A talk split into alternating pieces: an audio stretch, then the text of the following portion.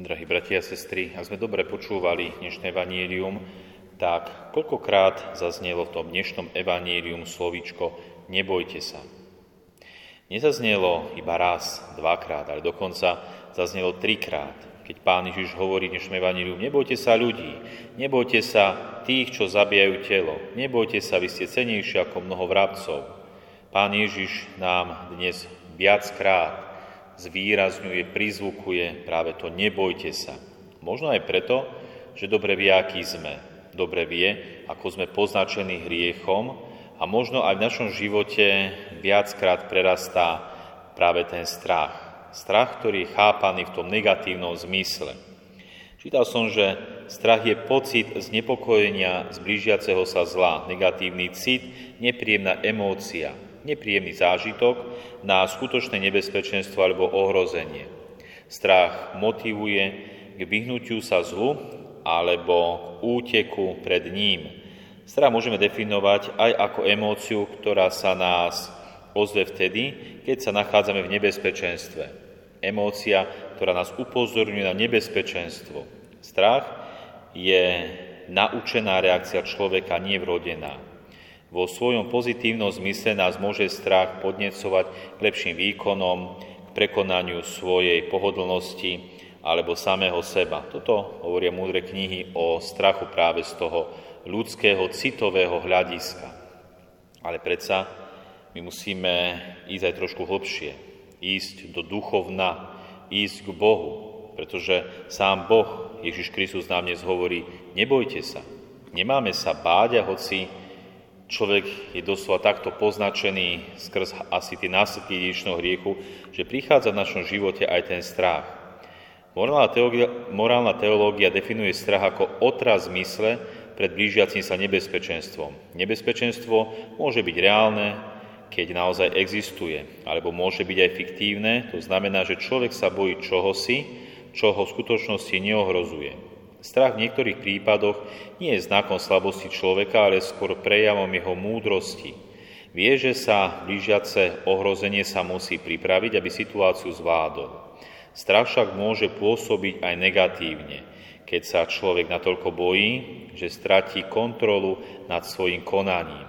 A práve na toto podotkýna Ježiš Kristus. Práve na ten strach, ktorý nás nielenže nabáda, aby sme sa bránili pred nebezpečenstvom, ale nás môže natoľko ovládnuť, že stratíme kontrol nad svojim životom. Doslova, že sa tak uzavrieme v tom strachu, že sa uzatvoríme aj pred samotným Bohom. Čiže strach ako negatívna vec.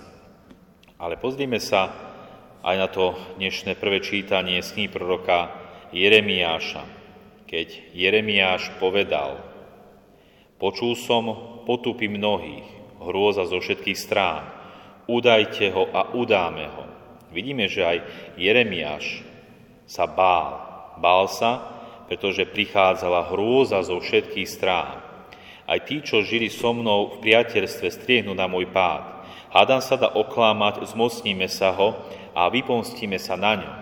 Čiže prichádza veľké nebezpečenstvo na Jeremiáša a doslova dal by sa povedať, mal by mať opodstatnený strach z toho nebezpečenstva, kedy nielen cudzí ľudia, ale aj tí blízky striehnu na ňo, aby sa mu vypomstili.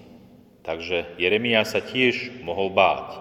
Ale počúvame ďalej, ako pán je s Jeremiášom, sťa mocný bojovník. Toto si uvedomuje Jeremiáš. Pán je so mnou sťa mocný bojovník a preto dokáže prekonávať strach, preto dokáže prekonávať to nebezpečenstvo, ktoré na ňo striehne, či už naozaj reálne príde, alebo je to fiktívne a môže na ňo prísť. Ale ten strach je reálny.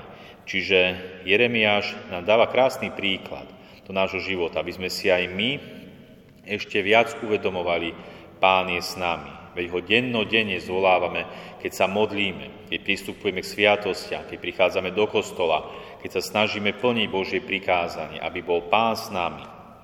Čítal som jeden krásny a pozbudivý príbeh o tom, ako v jednej nemocnice ležal chlapec, ktorý mal byť operovaný.